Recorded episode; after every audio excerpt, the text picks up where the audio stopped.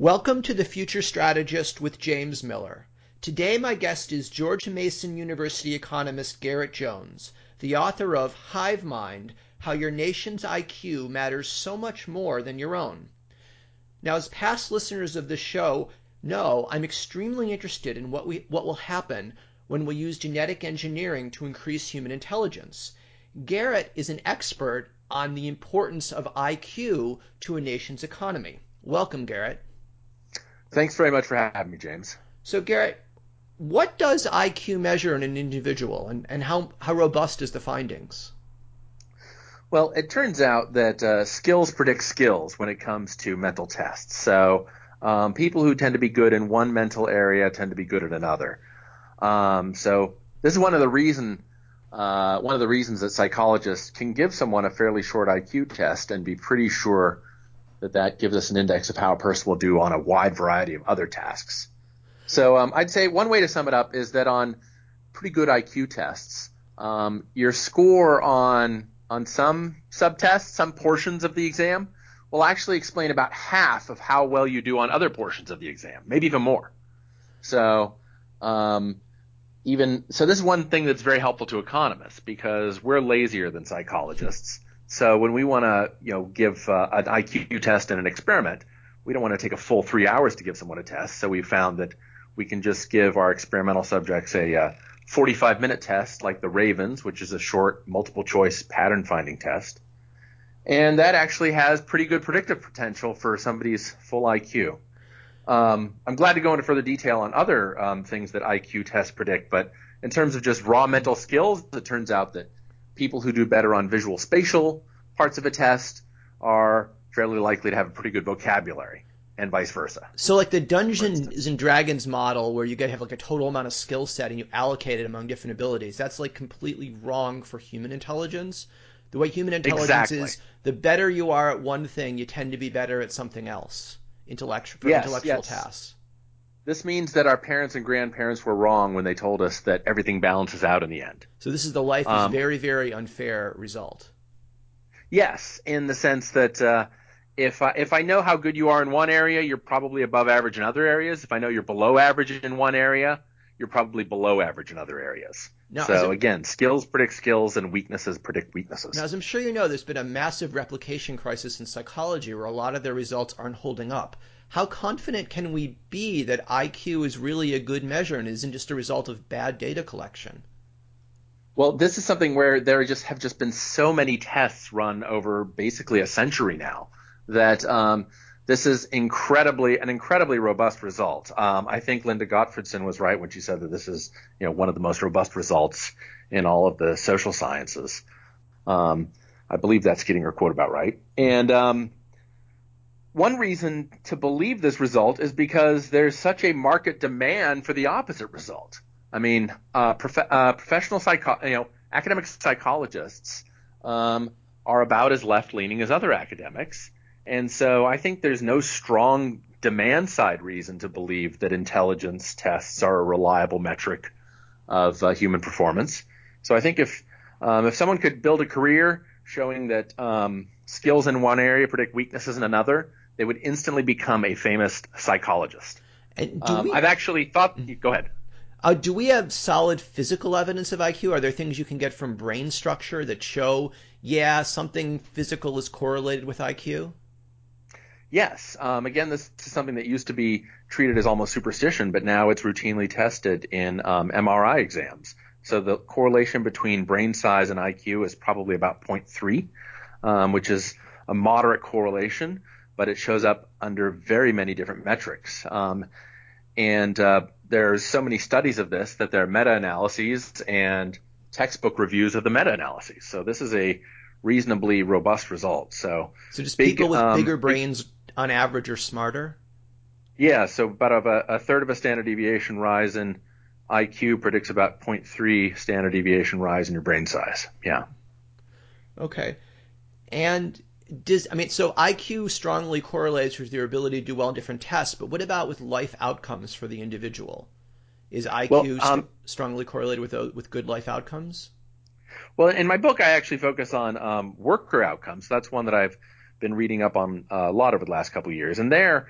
Um, there's it turns out that there's a huge human resources literature that looks to see what predicts whether workers turn out any good. And it turns out that the best single predictor, uh, or there's no better predictor of uh, job performance than an IQ test. So this is part of the reason, it must be part of the reason the U.S. military actually uses IQ tests to weed people out. Um, if uh, if IQ tests just predicted how well you did on some boring multiple choice test, the, it would be foolish for the U.S. military to turn down job applicants, but they do it every day. And, just and based is, on your IQ score. This is true for all levels of the military, not just for people planning logistics or generals, but if you're you know, you're a private throwing grenades at an enemy, having a high IQ makes you more deadly. It seems like it. It seems as though basically um, learning ability, the ability to um, pull down some tasks, to learn them fairly quickly, and and perform them fairly readily, is uh, is predicted by an IQ test. So Okay. Um, there's a there was a famous study known as the Army Alpha study that looked at, that looked at this in quite a quite a number of ways. Now, is this true over the full range of IQ tests? Is it the case that once you're sufficiently smart, it doesn't really matter if you are even smarter? Uh, that's a great question. Often there's a sort of uh, meme floating around that at some point all that matters is your effort. But um, there's a, there was an old study of uh, of uh, kids who took the SAT when they were quite young. And uh, this study broke people down within the top 1% of all of these child test takers. People who were in basically the top quarter of 1% versus the second quarter and the third quarter. And those differences, which, which are among the elite of a young elite, um, turned out to predict uh, their likelihood of um, having a PhD decades later, of having a patent, of having published a book or an article, uh, things that we, most of us would consider pretty strong intellectual endeavors. So, so um, yeah, even at the very high end, it looks like there's there's no there's no end to which IQ is there's no point at which IQ is either bad or neutral, as far to, as we can tell. To what extent is IQ destiny? I mean, if you know an eight-year-old's IQ, is that I mean, how, how much do you know how, how successful that eight-year-old as an adult is going to turn out to be? Well, this is one of the parts of my book that a lot of people find controversial because um, I sort of thought that I'd get a lot of pushback on my book from saying IQ is too big a deal, but in fact, the biggest pushback I've got is when I point out that when it comes to predicting wages, IQ isn't that big a deal at all. So I said before that like the uh, like the relate the correlation between IQ and, and usually measured job performance is about mm-hmm. 0.5, which is decent. The correlation between your IQ and your wages is maybe 0.3 or 0.2. So, and when it comes to the actual magnitudes, um, one IQ point, which is a 15th of a standard deviation, one IQ point predicts maybe 1% higher wages. The biggest optimist would pick two, would say it predicts 2% higher wages, but the pessimist would say something like it predicts a half a percent higher wages. So, uh, substantially higher IQ doesn't seem to predict a massively higher wage. So wait, just, um, just to summarize what you're saying, so having a much higher IQ will make you a much more productive worker, but it won't translate into you being paid a lot more. Is that what you're basically saying? I yes. Now I think part of the reason for that um, may be because um, there are other traits that decide whether you're good for a particular task. So idiosyncratic, maybe some combination of idiosyncratic tastes and idiosyncratic skills that determine whether, say, you make it as a physicist or whether you make it as a plumber or an electrician, something like that. Um, so within your job, um, higher IQ is a moderately strong predictor um, of uh, of job performance, but it's a weaker predictor of your wages overall. Okay, so the argument there could be people with really high IQs don't go into high-paying jobs; they're more likely to be you might become a theoretical physicist. Well, if you're not smart enough it to may. be a theoretical physicist, you work for a hedge fund and you you make you know hundreds of millions or something. It it could be a version of that, but I, I tend to think that there's something just much more idiosyncratic about the job market and about the linkage between a person's skills and what job they what career path they wind up in. So um, you know, one of the mysteries of labor economics is that nothing predicts your wages that well. And I think part of that is because the mixture of idiosyncratic tastes and more so skills, I think, just being the right person for this or that kind of career mm-hmm. uh, is what has has an effect on your overall wage pattern. Or it, it could be there's a lot of randomness involved in our lives. It could be that. Now that said, I mean the link between um, the link between IQ and wages is, like I said, let's stick with that median, the median estimate I stick with, which is one IQ 0.1 percent. Mm-hmm. Um, you know, if the market could find a way to, um, if the market found out that high IQ people were actually vastly, vastly more productive than average people, mm-hmm. firms would be foolish to um, underpay these uh, these highly skilled workers. There'd be a huge bidding war for these folks with these 115, 130, 140 IQs. Right. But instead, on average, we don't see this bidding war for the ultra high IQ. They do they do great in their tasks. That doesn't mean it gets a huge market reward. Okay, so you're saying is right for an economist, if you say one group of workers is worth a lot more but not paid a lot more, we would we would say, wait, that's a market inefficiency. So there's either a cause yes. of the market inefficiency or we're mistaken about something. And what? Yes. So what are you? Are you saying it's not a market inefficiency? I don't think it's a market inefficiency at all. I think the market is correctly valuing at that at the private level, at the individual level, your IQ doesn't make you that much more. Your high IQ doesn't make you that much more productive to an individual firm. Okay, uh, why not though? Is that a weakness of IQ? Are the sort of IQ critics? Does this give IQ critics a lot of justification? Um, no, I don't think so. I mean, because um, I mean, it's the best thing you've got going in a among a pretty broad set of uh, tools that people have to look at. So, um, I mean, I don't actually pay that much attention to what IQ critics are saying. I don't think they're betting their farm on the claim that the link between IQ and private wages is moderate. Okay. Well, let's turn to the, the subtitle of your book, which is again how your nation's IQ matters so much more than your own. So you're saying that, you know, if, if a kid, one kid is a few IQ points smarter than another kid, it, it's not that big a deal in their life outcomes. But if one mm-hmm. nation has a few, uh, their average IQ is a little bit higher than another's, that is a big deal. Is that is that your thesis? Is that your main thesis of your book? That's that's exactly my story. It's that it's more important to be around smart people than to be than for you to be smart yourself. So what what's driving that? result? Well, I, that's that's what I refer to as the five channels of the hive mind. So the book catalogs quite a variety of reasons for why I think IQ has positive spillovers, positive side effects.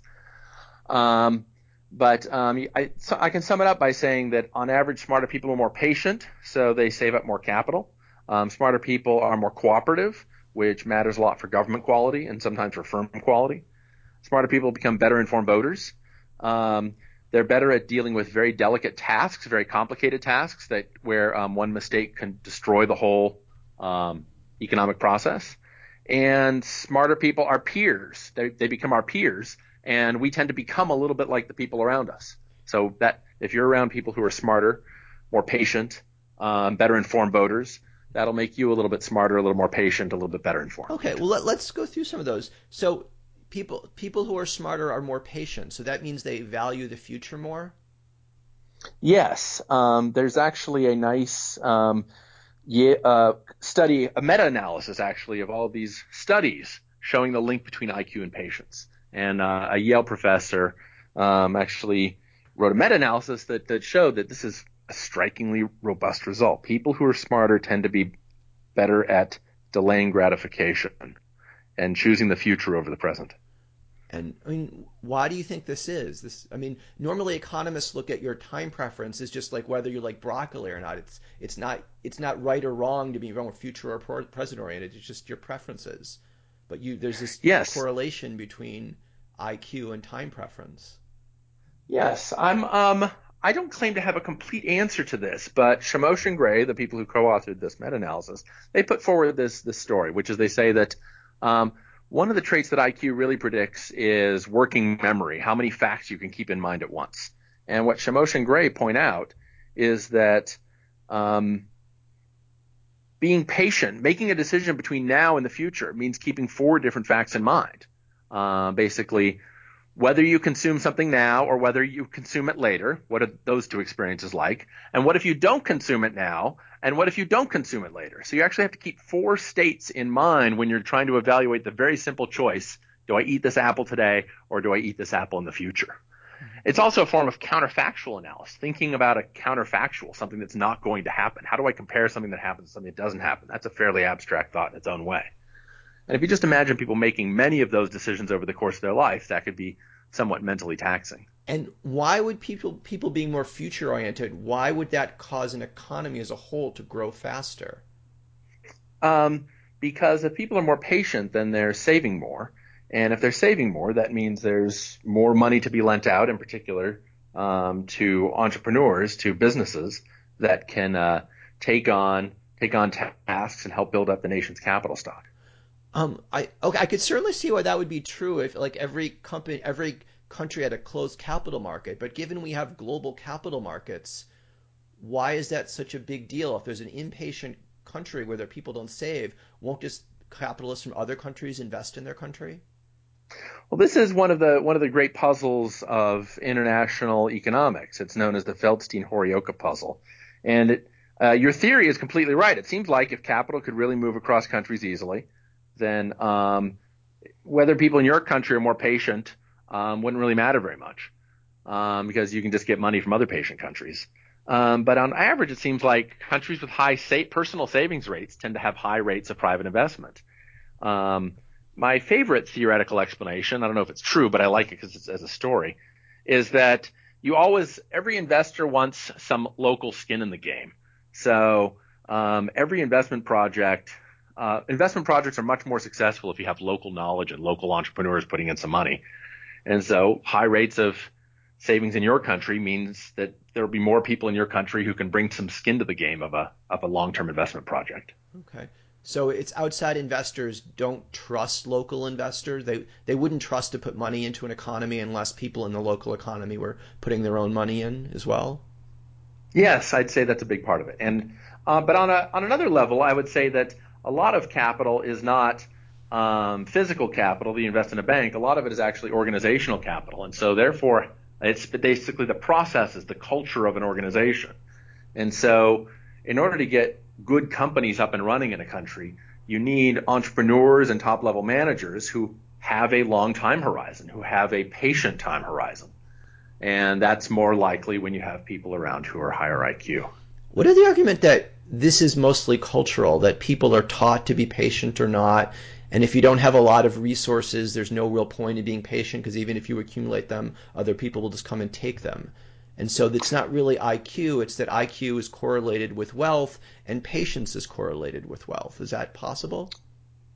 Um, I do think that there are certain that there are a lot of cultural forces affecting patience other than IQ.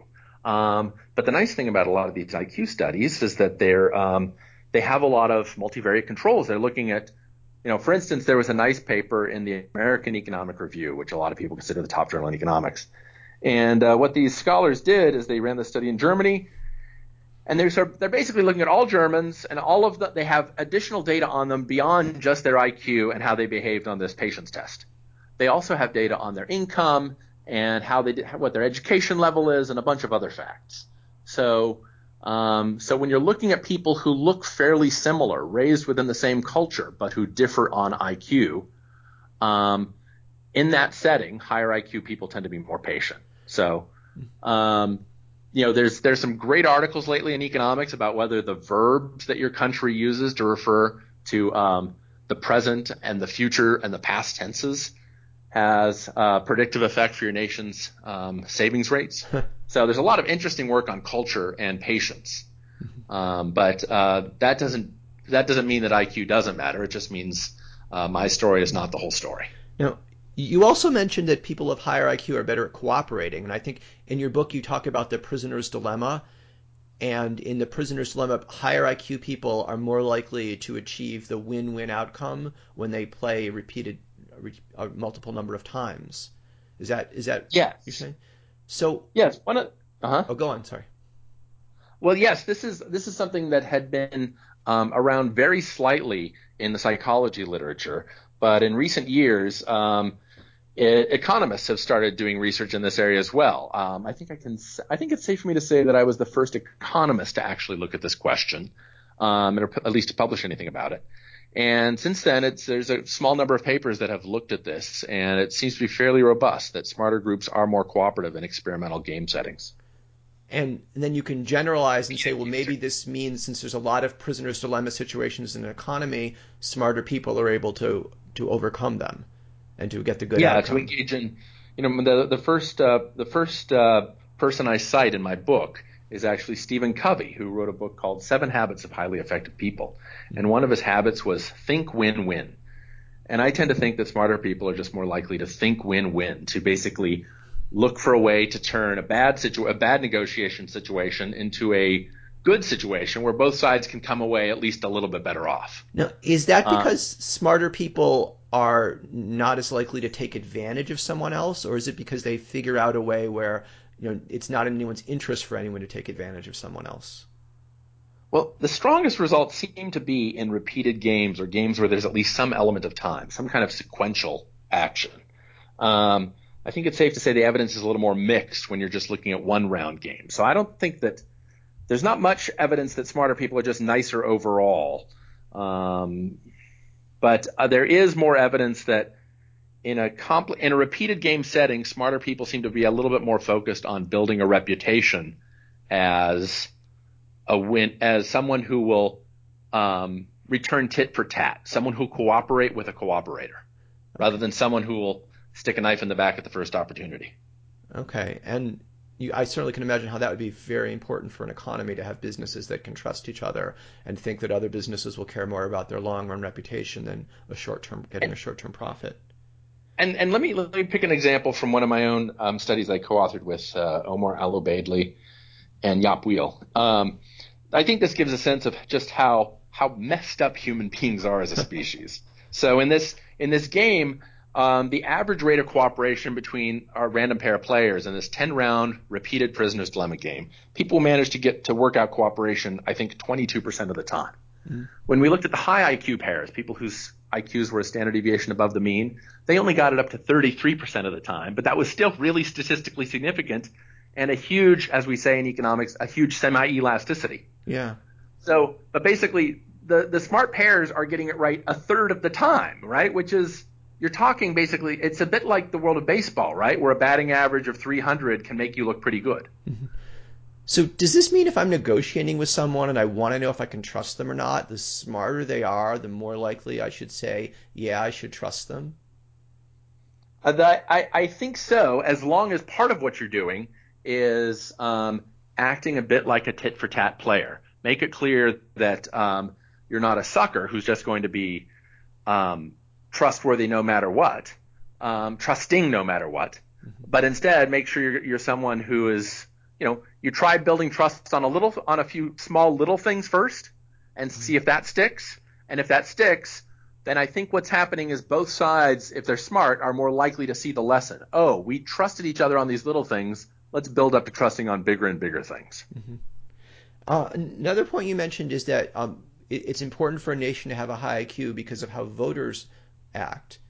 So you're mm-hmm. saying voters make more intelligent decisions when picking their leaders if the voters tend to be smarter? Yeah, I, I um, this is uh, partly inspired by my excellent colleague uh, Bryan Caplan's work. He wrote a great book called Myth of the Rational Voter. Yeah, I, I read that later, book. It was quite interesting. Yes, and his uh, his subsequent work, um, he, he, co-authored a paper uh, where they actually used um, a more or less an IQ test, um, a, a vocabulary test as a proxy for IQ. And it turns out that on average, if you want to know are people in a, are people likely to agree with economists on this or that economic issue? Um, a reasonably good predictor is whether um, that person has a high IQ. Um, and you can understand part of why this might be true, and that'd be because you know a lot of economic ideas are just very hard and abstract, and they require thinking about second and third and fourth order consequences.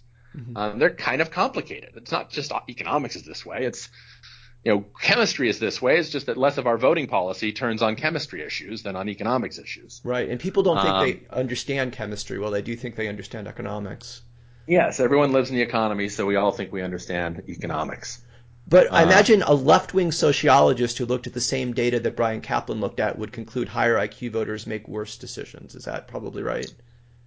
Yeah, that, that's that's true, and um, so that's why um, I, I basically build on uh, Caplan's idea by saying, hey, let's look across a broad variety of areas and see if this is true. Um, the example I start with is the same one he starts with, which is um, toxicology. So in the field of toxicology, smarter people are more likely to agree with toxicologists that um, uh, the danger is in the dose rather mm-hmm. than that any amount of poison is bad, okay. right?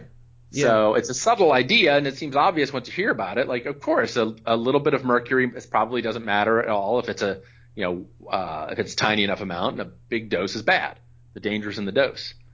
Um, and there's some limited results in political science as well that support this. So basically, um, people who um, that, that, there's a you can distinguish between more and less informed voters. Uh, but part of something that a sociologist might like is something that's um, has gotten some attention on um, in the media outside my book, uh, which is that uh, higher IQ people are more likely to be uh, socially tolerant and on a wide variety of issues. So if you plug it all together, it looks like higher IQ people are more likely to be economically uh, free market leaning, not by much. I don't want to claim that it's a lot. Mm-hmm. Um, they're a little more likely to be market leaning, and they're a little bit more likely to be socially tolerant in their personal lives. So they're a bit of what um, what one might today call libertarian. Well, why do you think they're likely to be more socially tolerant? Um, I think it. I, I, suspect it's.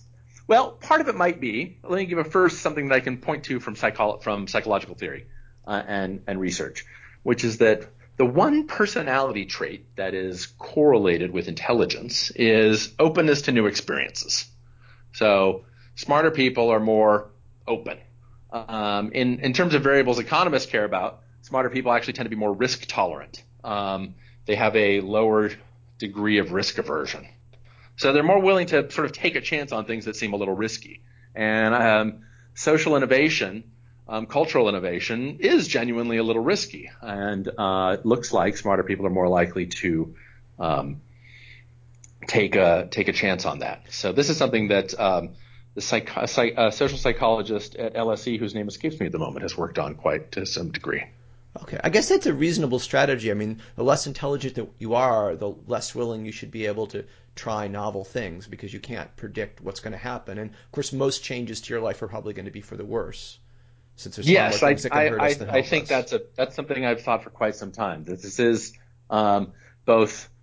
Uh, it could be perhaps evolutionarily optimal and just individually optimal um, for smarter people to take more risks and for less intelligent people to hunker down and be conservative. Um, if you don't understand the world, don't start pressing the buttons on the dashboard. I wonder if there was some social change that was just clearly idiotic, but it was like the popular thing to do. I wonder if smarter people would oppose it. I mean, if I don't know, people were infecting themselves with some virus because it was I don't know, good for some religion? Would smart people say like, no, you really don't want to be tolerant of people doing this? Or would they say, well, yeah, you should be open to because people want to, it's their bodies? This is something that I would love to see tested, and you know, I would love to see, for instance, to give a, a real world horror story in the early 20th century, were smarter people more likely to be communist? So if you looked within, say, the the UC Berkeley or the Harvard faculty or some other elite group, where the were the smarter professors more likely to say, no, this communism stuff is bad news, and the um, duller professors were more likely to say, oh yeah, let's give it a shot. Do you know what the results are? I mean, certainly there were a lot of no. I'm just curious. This just seems this seems like it's a it'd be a great project for a grad student to work on. I'm happy to throw out projects for other people to look at, just to look at the the, the eminence of the publisher, uh, the eminence of academics who supported communism versus those who um, stayed neutral or rejected. You know, yeah, it'd be people great who were say, eh, beg pardon? Yeah, it'd be great if you get their GRE scores as well. Yeah, correlate that, but yeah, yeah. yes. Um, so I mean, in the libertarian like community, there's a big split over immigration. And a yes. lot of it comes down to like voters, you know, generally generally libertarians aren't much into nationalism. So it's like, well, you know, should America take in a lot of immigrants? And the the main argument against it is, well, they'll vote, they'll eventually, or their children will vote, and they'll make bad voting decisions. I mean, mm-hmm. is what you're saying an argument against letting in people with low IQs because they'll corrupt, or not corrupt, I should say, but they'll give us a worse democratic outcome? Well, um, re- really, what you want to think about is what will their children's and grandchildren's IQs be like? So, um, it's horrible for me to pick exceptions to make a, a big a big story like this, but let me let me do a horrible thing. Okay. So we all know from looking at the data from the IQ data, which is that, um, and from international test score data, even if you don't use IQ tests, that India has a fairly low average IQ, right? Mm-hmm. Uh, the usual estimate is somewhere in the low 80s. And that's the average, right? You've got a lot of people who are very high, higher than that, and some that are lower. India, of course, has a lot of malnutrition. Yes, yes. Now, the thing is, we all know that Indian Americans, people who come here, are quite different from that average mm-hmm. of 82 right? In the U.S., like they're an exceptionally high performing group. Yeah, and then the data is really striking. I mean, they do much better on average than white Americans do. Much better than white Americans, yes. So it's um, uh, so there's this is a case where there's something going on that is not some weird exception. We're talking about a country with a sixth of the people on the planet. Yeah. And where the people who come here, where are, the the method, of, whatever method of selection is going on, the folks coming here are much better. It is to somebody that is this cultural? Is this like really strong selection? Is it well, if you have 1.2 billion people, there's always somebody smart? Is is something about America better? I, I don't know. Like I literally don't know. I'm not being PC. This is just the way it is, right? So yeah. Um, yeah. I mean, there are and, these fantastic anomalies. And and the children of like Indian doctors and professors who come here, they're also, I think, much smarter than you know white Americans on average. So you can't just say it's like there'll be reversion to the mean because we would see we that in the, the, second generation. We we we don't. Sec- if there were mean reversion to 82, you would see it happening very quickly, right? Yeah, it, it would, would be extraordinarily yeah. obvious, and you certainly yeah. would not be seeing as many Indians who are valedictorian of their high school class as we currently do. So the simple, well, we select for really high IQ people, but reversion to the mean, we've pretty much falsified that that that possibility. Yes. So, um, you know, I tend to think that um, high IQ immigration does buy a lot, does buy a nation a lot of safety. Um, I think that uh, decades from now, a lot of us will look back and say that the Canadian approach, the Australian approach, the New Zealand approach, the Singapore approach, the Hong Kong approach. Um, well, what uh, do they do? Do they explicitly just take in high IQ immigrants?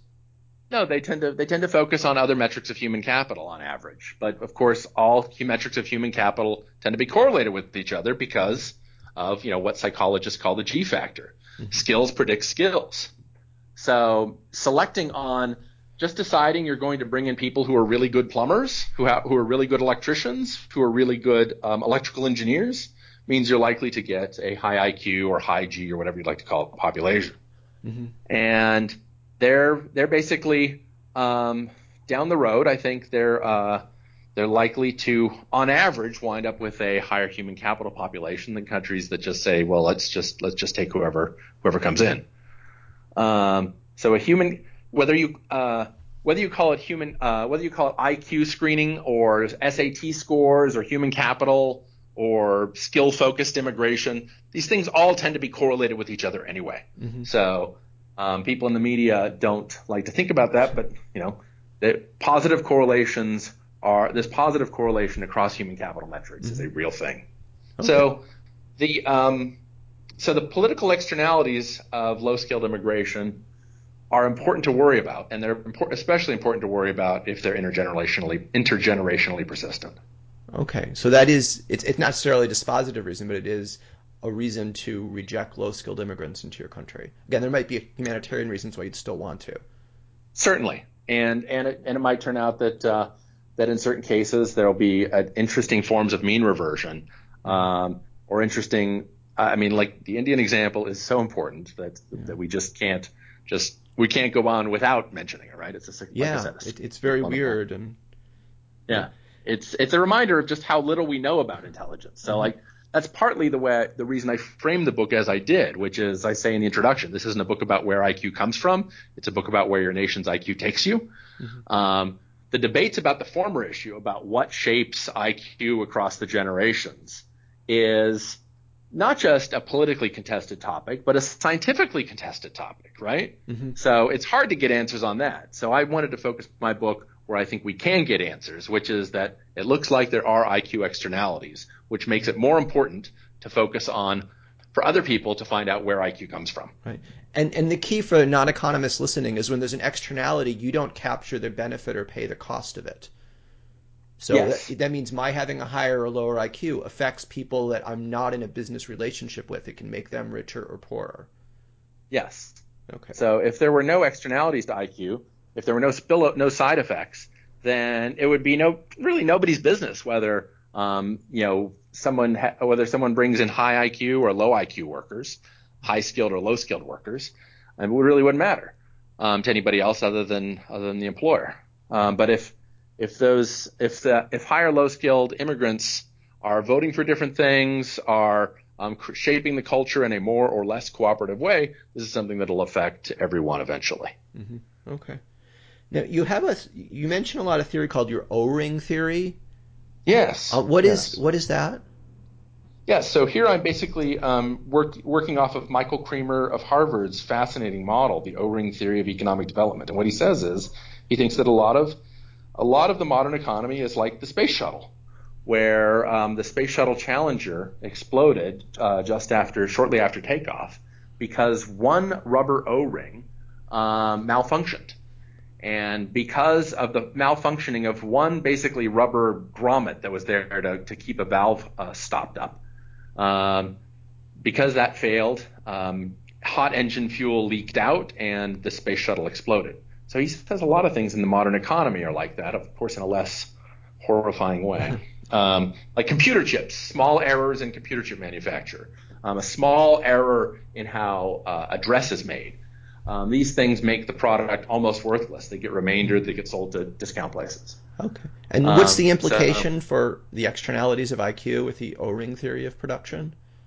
What, well, what Kremer shows is that um, is that uh, if production is O-ring, then what will tend to happen is that all the smart workers will wind up in one firm. This is in a simple case. The smart workers will wind up in one firm, and the less smart workers wind up in another firm. And that's actually economically optimal. That actually produces the biggest pie overall. Mm-hmm. Um, I use this point to I build on his model and say this might explain. I, I have a way to explain how both that can be true, and yet at the same time, lower IQ people within, say, the U.S. or Germany only earn a little bit less than the high IQ people.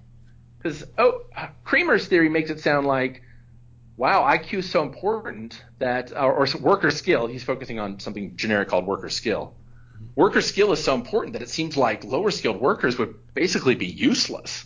But in fact, modern economies find a ton of use for lower skilled workers. Mm-hmm. Um, and these, and the like I said before, the correlation between um, either IQ or education and your wages just isn't strong enough for Kremer's theory to be the whole theory. Right. So I wanted to come up with a story that could explain how the commanding heights of the economy in a nation could be pinned down by these O-ring processes, you know, running a Facebook, running a Google, running a Microsoft, and yet there could still be a lot of tasks for other people to do in the economy that are super valuable, so highly valued that these folks are paid a lot, even though they have slightly less skill. Oh, could and you I call that. Beg pardon? Oh, sorry. I was going to ask if you could summarize your theory.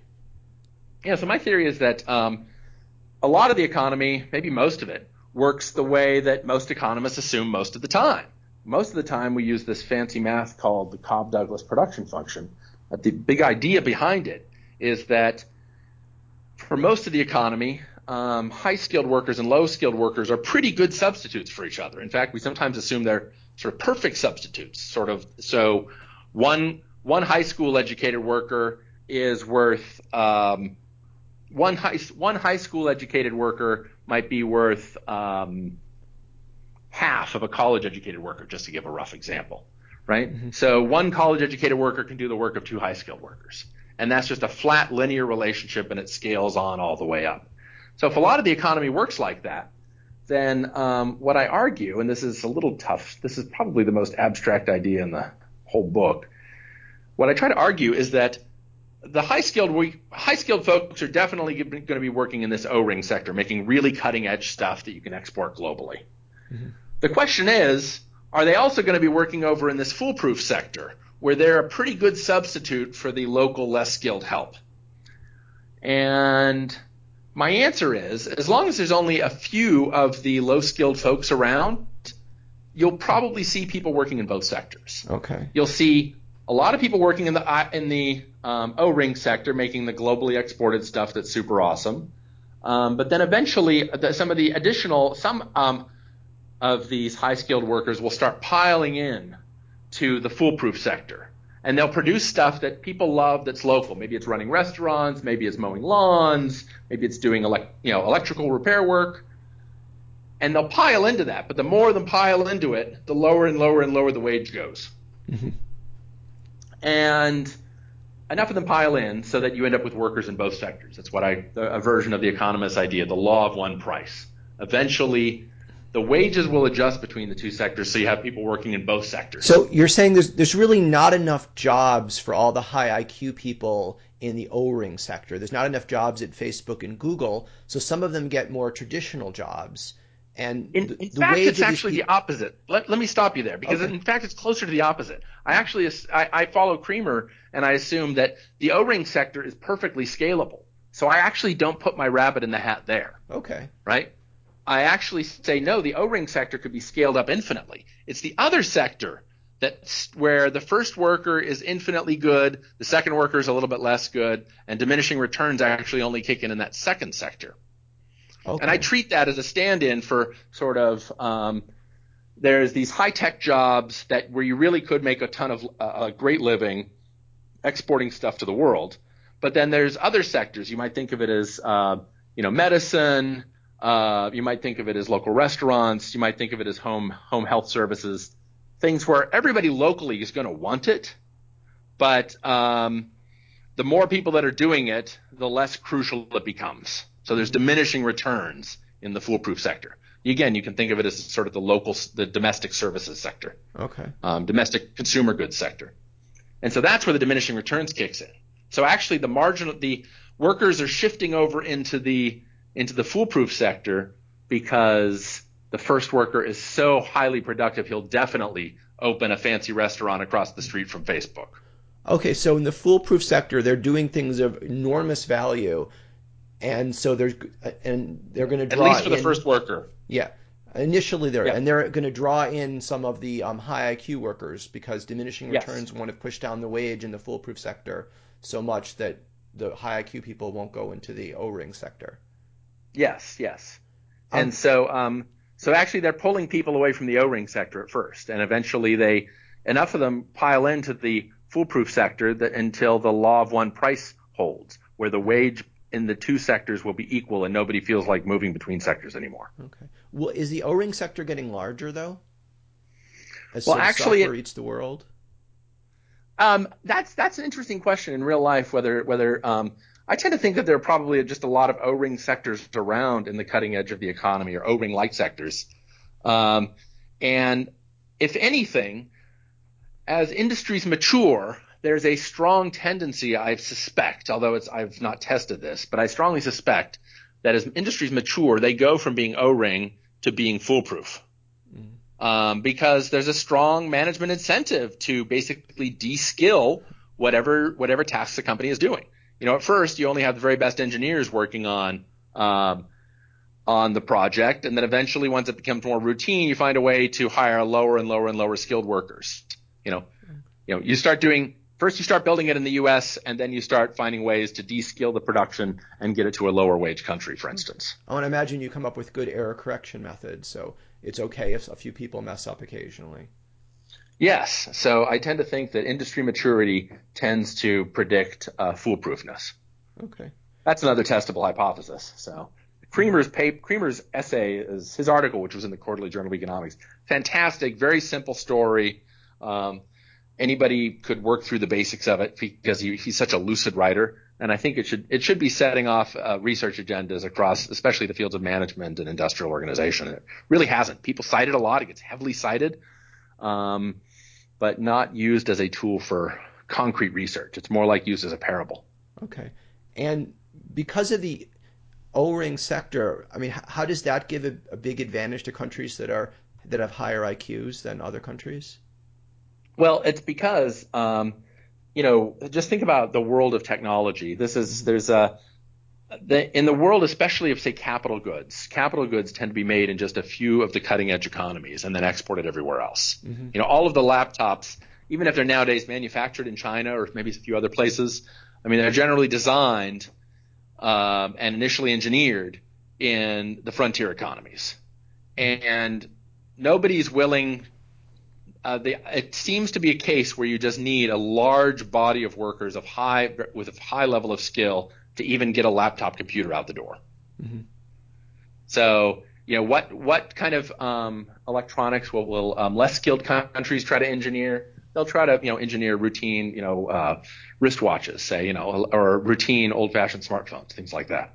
Mm-hmm. So um, the ability to basically build the the equivalent of the economic space shuttle, the thing that's at the very frontier of the economy, mm-hmm. is something that's probably highly productive.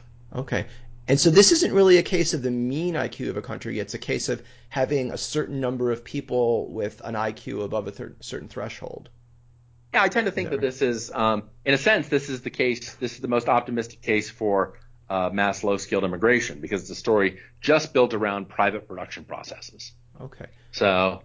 So yeah. we we don't lose these industries if we get a lot of low IQ workers coming into our country. No, no, no, nothing in this, nothing in this model, and it's even if you dressed it up quite a bit, nothing in that would um, be weakened by having a lot of uh, low-skilled workers coming in. So no, not at all. So it's just a question so. of having enough people with an IQ above, say, 130, and it's an absolute or, or, number, not a percentage. Yeah, something like that. Whatever you where wherever you look around the world today and think, here's the cutting edge of the economy.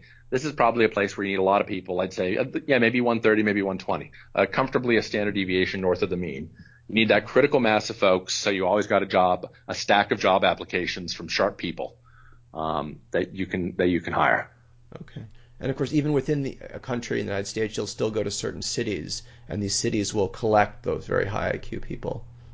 Yeah, there really is a strong, um, strong, an intense, an intense feature of the American economy today. That there are a few places where the where high IQ people, not just mathy people, not just STEM types, they tend to cluster in a few places and um, to some extent, they're playing the lottery. They're checking to see, am I going to get rich before I'm 35 or 40 um, uh, by trying to live in one of these uh, intellectual hotspots, human capital hotspots.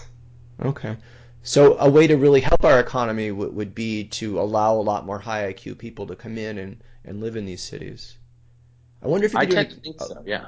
I wonder if we could experiment where we pick some city that's doing horrible, like Detroit, and we said, all right, we'll let in 20,000 really high IQ but poor people to, you know, move into Detroit and see if that, you know, can become an O-ring um, city. I I think that would be a fan, uh, a great experiment to run, and it'd be I, I have little doubt that it would be great for the people of Detroit. So be hard you know, Adam to justify it though.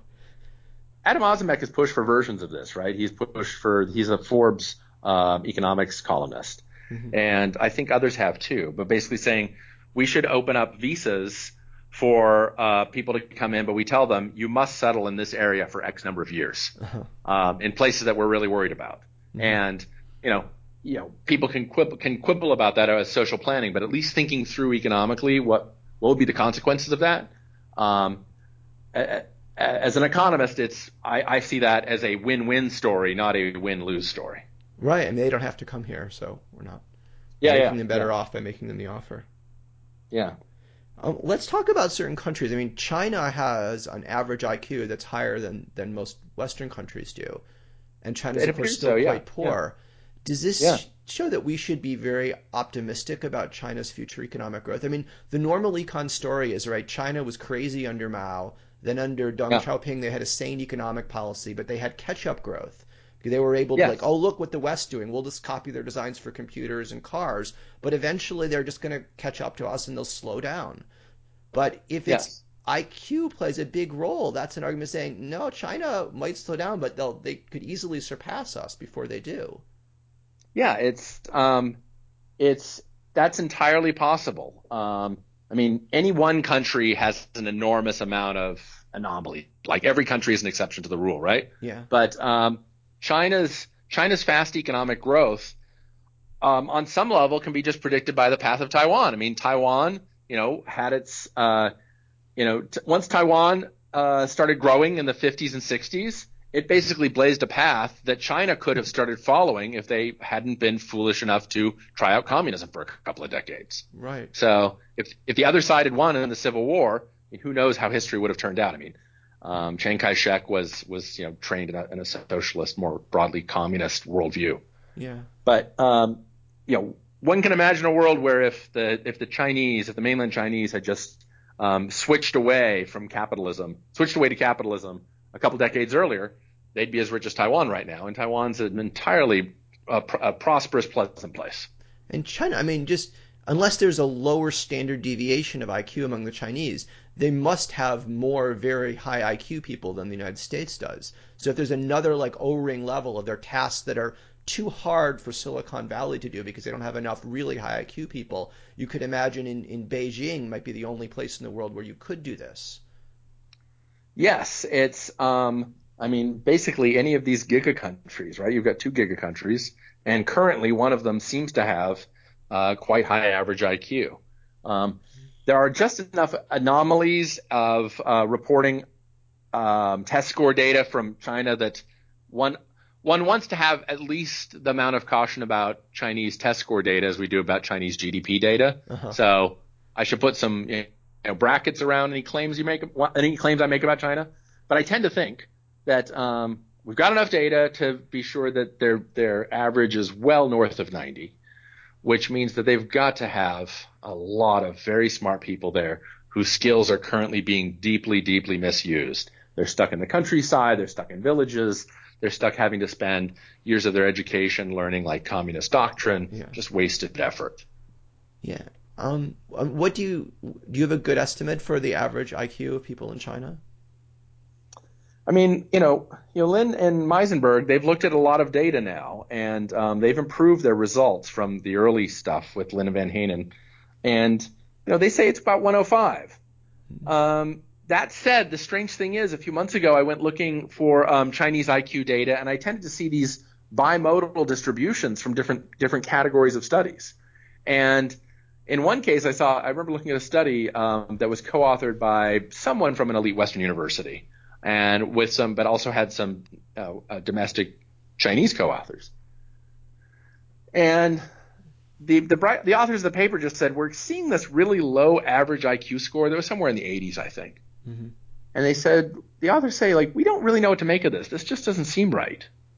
Um, but it's what we found in this sample, and it was look. We tried to pick a representative sample, and I saw just enough of these low scores, and I'm still I have not seen a definitive um, survey of Chinese IQ, the way that, say, uh, Wicherts and his co-authors did a uh, comprehensive survey of sub-Saharan African IQ estimates recently. Mm-hmm. I would love for someone serious to go in and do a average China um, IQ estimate, just looking at all of the data and trying to tease out all of these studies. I think that would get a lot of citations because a lot of people have asked me this question, the very question you just asked me. Yeah, so that's sure. a great issue for. And Wicherts has done uh, fantastic work looking um, in a very difficult area, looking at sub-Saharan African IQ averages. Mm-hmm. And let, us let's turn to Africa now. Probably in part for environmental reasons, or largely for environmental reasons, the average IQ of sub-Saharan African people it, it's extremely low. Yes, that yes. might we might be able to increase it, or they might be able to increase it in the future. But if they don't increase it, do you see much hope for sort of ra- rapid economic growth, or you know, have decent have that them having decent economies? I think you're on the right path there, which is that like if they can't find ways to raise uh, average IQ scores up into the 90s or something, uh, you, know, you know, a little less than a standard deviation below the U.S. mean, mm-hmm. um, they're going to have a tough time as long as the economy, the global economy, stays anything the way it is now, right? So uh, Wicherts um, and his co-authors um, basically did an, an, entire series of papers trying to knock down the IQ data set that I drew on in my book, right? So Lynn and Van Hanen, Lynn and his co-authors created this these IQ estimates for sub-Saharan Africa, and they said we think that on average sub-Saharan African IQ is about 70, maybe 67. So that's more than two standard deviations below the mean. Mm-hmm. Wicherts and his folks just looked at that and said, that's way too low. That's got to be wrong. It does so seem they, crazy low. I mean, I, I haven't never been to Africa, but it just doesn't it, seem right. It seems too low. It is too low. Okay. It, it is, that's the, the short version is that it is too low.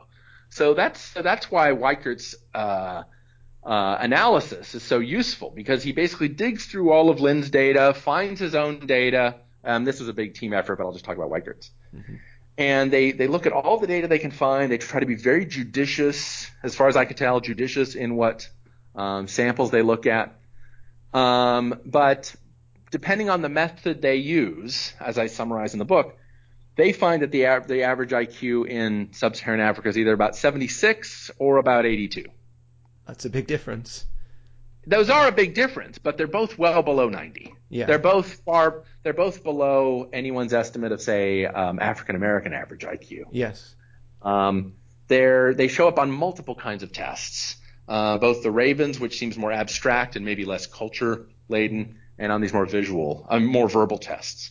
Mm-hmm. Um, it's a fairly broad result, which is a, and again, of course, variance is wide. There are smart people in literally every country in the world.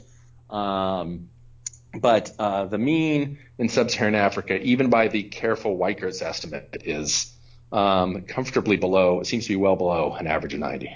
Okay. I should clarify, just so we don't get in trouble, that we're certainly not excluding environmental causes of that. That could be malaria, disease burden. There's a lot of things that could be causing that that number to be re- relatively low.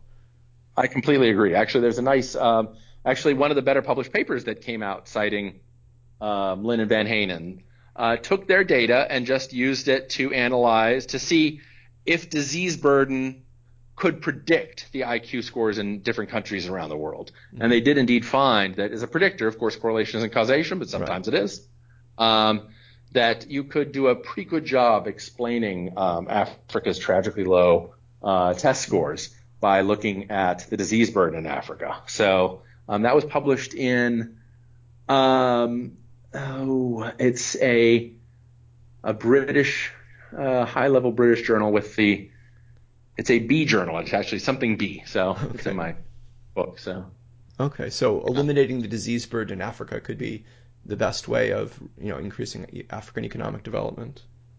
Yeah, that genuinely seems to be important to me. I think partly partly it may be something that just anything that affects the ability of the government to run decent schools Mm-hmm. I, I tend to, so I'm happy to talk about the Flynn effect, the long-term environmental increase in IQ to a great degree. Oh, yeah, but let's I, talk about that. So the Flynn effect is just average, the average IQ has been going up since like World War One, since anyone started seriously measuring it. It's everywhere, yes. and we don't really, at least there's not a consensus as to why it's occurring. No, no. So, um, well, do you think Flynn first, was a, do you think the Flynn effect is real? Is it real? Is it just a just the way we're test, or do you think it really we are really are getting smarter? I think I think Flynn is right that to some extent modern life has become more like the IQ test, where more of our life um, asks us. It's a demand side story. More of modern life asks us to analyze, to sort, to put into different boxes, to think abstractly. It, um, I think, our childhood training pushes us in that direction more. That said, um, we're also people in the West and in East in the rich countries of East Asia and well, as well are just taller and bigger and healthier than we used to be. Mm-hmm. And I believe the brain is a part of the body. Right. So uh, things that make the body healthier are making the brain healthier as well. Um, so Flynn himself thinks that most of the what of the Flynn effect is basically how we choose to use our brains, how our cultures encourage us to use our brains. Mm-hmm. Um, he sees the Flynn effect as a cultural phenomenon heavily. Um, Lynn um, tends to see it as heavily a, a biological phenomenon of greater health. Um, it's hard to sort this out. The research on it is basically a few steps beyond anecdotal. I mean, there's a lot of systematic data collection, but it's been very hard to actually comprehensively test it. I really think this is something where I've been saying this for a decade. I think economists could make a huge contribution to this. This does uh, seem to be one of the like most important unsolved mysteries in social science. I mean, given how important is. IQ is to everything, and the fact that our IQ yes. has been going up, and we'd like to go up even faster. So it would be really nice if we knew why.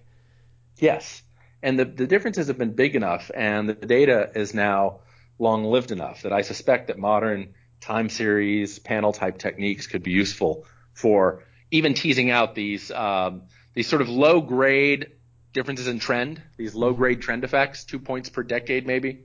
Um, that's I think that's enough that uh, with some good data and some good theory and some good econometric methods, um, uh, some uh, some good grad students can make some real progress on this. So it's it's it's, it's there's some low hanging fruit there. There are good psychologists doing work on it. I do think it's something that's going to be solved with some form of panel or time series data. Is the Flynn at least that'll be a big contribution. Is it still operating on Americans? Are we still getting a bit smarter every decade? It's not clear. Um, Flynn Flynn actually um, put the question mark in one of his recent books on this. He says, you know, have, have the gains ended? I think something like that was the chapter title. Um, there's data, I believe, for the UK and one of the Nordic countries. I can't recall if there's data for the US that it, that the Flynn effect has tapped out or even declined. Okay. So um, it looks like we may be coming to an end. Um, for the for the real skeptic, it doesn't seem to be explained by simple demographic effects, um, simple composition effects from say caused by migration. Mm-hmm. Um, there seems to be something something at work where maybe you know I mean we're not getting that much taller either. So yeah, have we really been getting much healthier in the United States over the last thirty years or so? Is it? Well, this is a point that, that Tyler makes in the Great Stagnation, and my colleague Tyler Cowen, mm-hmm. which is that um, the big longevity gains occurred before 1971, and I think or before the early 70s, and since 70, since the early 70s, it's been about I think a month per year. Mm-hmm. Is that about a month per year, something like that? Yeah, it sounds about right. Yeah. So the, the, the longevity gains have declined. They've not stopped, but they have declined. They have declined dramatically. Yeah. So it's weird with the Flynn effect because we really haven't had much success with social engineering to raise people's IQ through different schooling systems, but we're sort of it's happening no. organically, and it makes yeah, it that's the amazing thing. that we failed. Yeah, yeah, yeah. And what um, Flynn Flynn has pointed this out for a long time that where you look at the gains, they don't seem to be the kind of things that are practiced in school, like the vocabulary test type stuff. Mm-hmm. Um, it does seem to be these. It's a lot of the highly abstract parts, and this is this has been something that sticks in the craw of the sort of anti-Flynn types, the people who think it's all biological, that IQ is 100% biological or nearly 100% biological, mm-hmm. is that uh, by many metrics, the biggest Flynn gains are on the ravens, which used to be considered the sine qua non, the perfect measure of abstract human intelligence. Mm-hmm. And this is one of the places where the Flynn effect, surely an environmental effect if there ever was one, is uh, the Flynn effect is showing up massively on the on the Ravens. I mean, if we could go back in time to like 1900 and you know pull some of the average people here and talk to them, I mean, would they seem you know mentally retarded? Because that's kind of what the Flynn effect would predict of the average people back then. Not at all, and I think part of the reason is because the Flynn gains really do differ across subtests. So people often point out, oh look, the Flynn gains are are you know they're they are equivalent to a, a, standard deviation every you know seven decades or something. Mm-hmm. Yes, but they're showing up on certain certain subtests and not on others. Okay. Um, so I this is part of it, to, to me it's an interesting puzzle. Why is it that the gains if if I if I thought the gains were just simple biology, I would expect to sort we'd sort of be better in all the ways just as we as we've as we've gotten taller and stronger and bigger, we've gotten better at sort of all Olympic events, right. broadly speaking. Right? that's been a G factor, a general factor of progress. Um, whereas intelligence seems to be the sort of more hit and miss. It's hitting some areas of the human mind, but not others. And to me, this is a great, a really an econometric puzzle. Yeah, especially. Um, that's why I don't think. Sorry. But I do think that there would be certain topics, and Flynn says this too. There are certain topics you would talk with someone about 70 or 80 years ago, just sort of certain forms of abstract thinking about news, mm-hmm. thinking about current events, there'd just be a lot less interest in that high level of abstraction um, compared to um, compared to a lot of folks today. Um, I wonder if the elite back then, I mean, if we go back a few centuries, you know, we, we do historical studies, should we take into account that maybe the elite were really bad at certain mental tasks and that that's part of why they made these decisions. I mean, we tend to model I, people in the past as being like us, but should we abandon that? I um I've one I wonder about this genuinely, not just in terms of not in terms of intelligence really, but in terms of psychology. To what extent has human has human psychology, have human norms changed? In the West, this is common to think about when you think about how Christianity changed uh, the sense of the self Mm-hmm. I mean, it does. I often read, you know, I, I, read a fair amount of the classics, and I sometimes think, I Caesar and Socrates and Plato, they're people that I recognize. Yeah. I feel like there's some some areas where they're very different from me, and I don't think that it's just sample selection, like they just didn't happen to write about these things. Um, again, this is something where I think that a, a, an econometric approach to to writing, for instance, you know, you, a, a, big data approach to analyzing um, ancient writings and comparing it to modern writings in terms of topics, mm-hmm. uh, references to the self, um, uh, things like that. Think references to emotions. Mm-hmm. I think at the you know I think there's great work to be done there. That said, we could even just do it looking over a century if the Flynn effect is as big a deal as it is. We have data on where the Flynn effect has been large or where it's been small, and we could check and see. Mm-hmm. Looking at say high school essays written by people in 1930 versus high school essays written by people uh, today. Yeah, and see something we had a large sample. See how good they are. Uh, speaking of yeah, people in the distant past, I, I think you've written that how a group did like two, three thousand years ago, that mm-hmm. is strongly correlated with the group's economic performance today. Is that am I remembering correctly? Yes, this is something that's quite outside my book, and it's um, something I've gotten more interested in since the book has come out. Um, it's all building on what uh, is referred to as the deep roots theory of economic development. Um, Spolaore and Wacziarg have a very nice article in the Journal of Economic Literature that looks over this. And so it turns out that there are these three big metrics of uh, that are basically metrics of how things were a long time ago, um, and they're measures of how long ago an organized state existed on your territory, how long ago settled agriculture started in your territory, and how much of the world's technology your people were using in the year 1500. Uh, those are the state's agriculture technology, what I call your nation's SAT score. And it turns out that these, these deep historical predictors, these deep historical facts are okay predictors, sometimes pretty strong predictors of how rich your nation is today. But that's only really true if you adjust for migration. Right. So, um, uh, this is, um, something that's been widely published and widely, well, fairly well discussed among economists. These are, you know, papers that have been cited a thousand times. Um, but it's done very little to inform modern policy debates. So that's something that I think that people should start thinking about more in the future. Yeah. I mean, in some ways, it's a depressing result because if your destiny is determined by what your ancestors were doing several thousand years ago, and you're not doing that well, then you're you know, in a bit of trouble. If it explains half of it, now here's you know I, here's the politically correct and somewhat intellectually useful tool to think about. This okay. is a point that Spolaore and Wacziarg make themselves in their JEL piece. They say, you know, hey, remember this correlation is only say 0.5 or 0.6. That's not 100%. percent mm hmm So, um, and uh, what you should do with good research is start figuring out what what lessons you can learn to make things better. So you may find, you know, you start trying to find out what is it about what happened 500, 600, 1,000 years ago that uh, makes people today in your country so productive.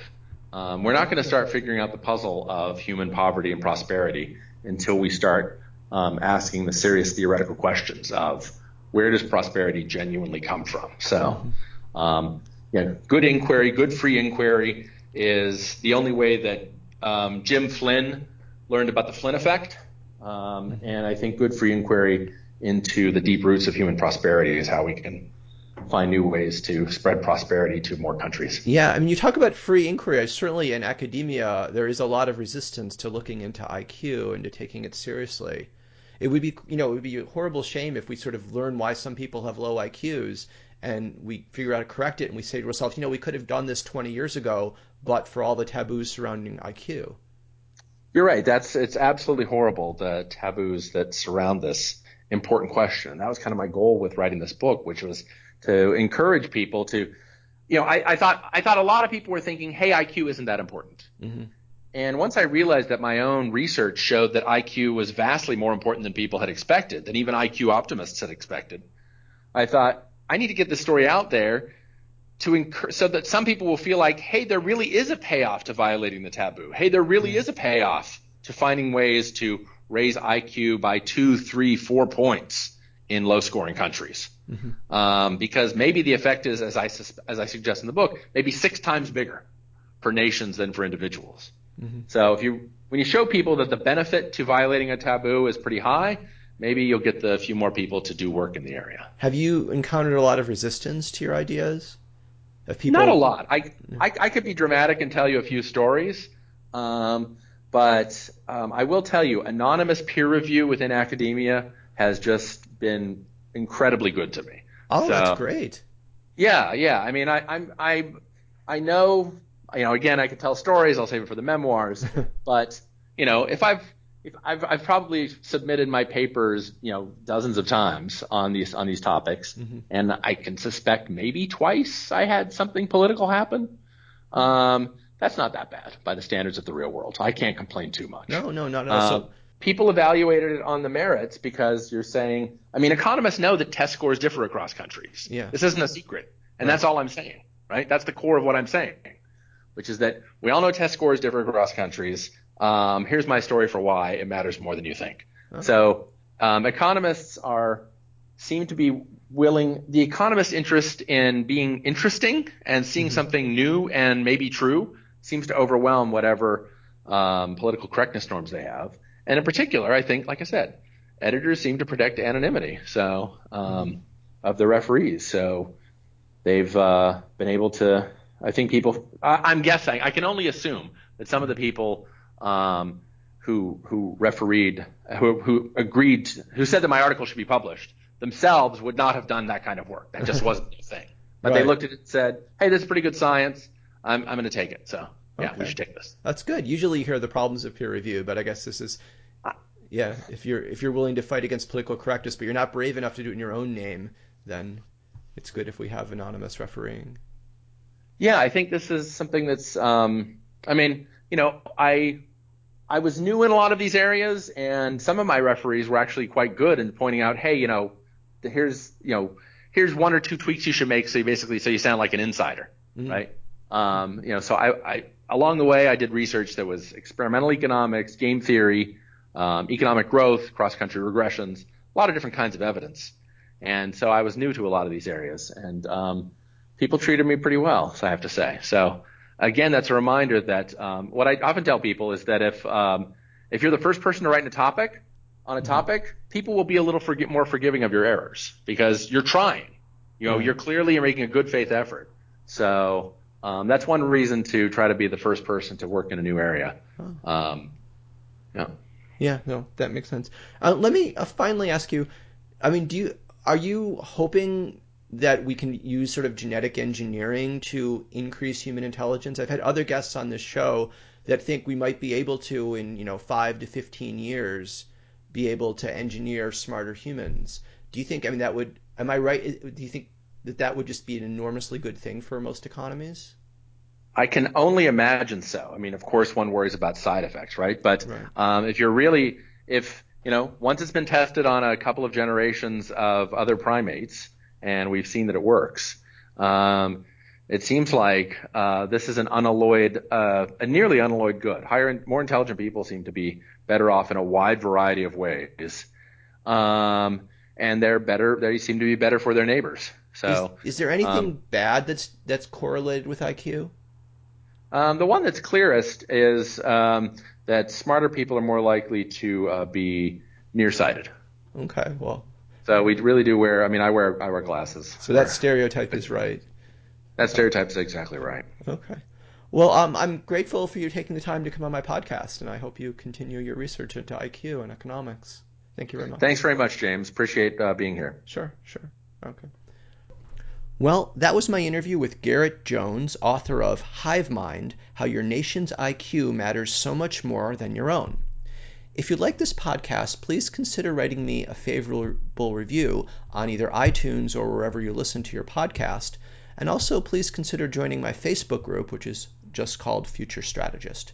Goodbye.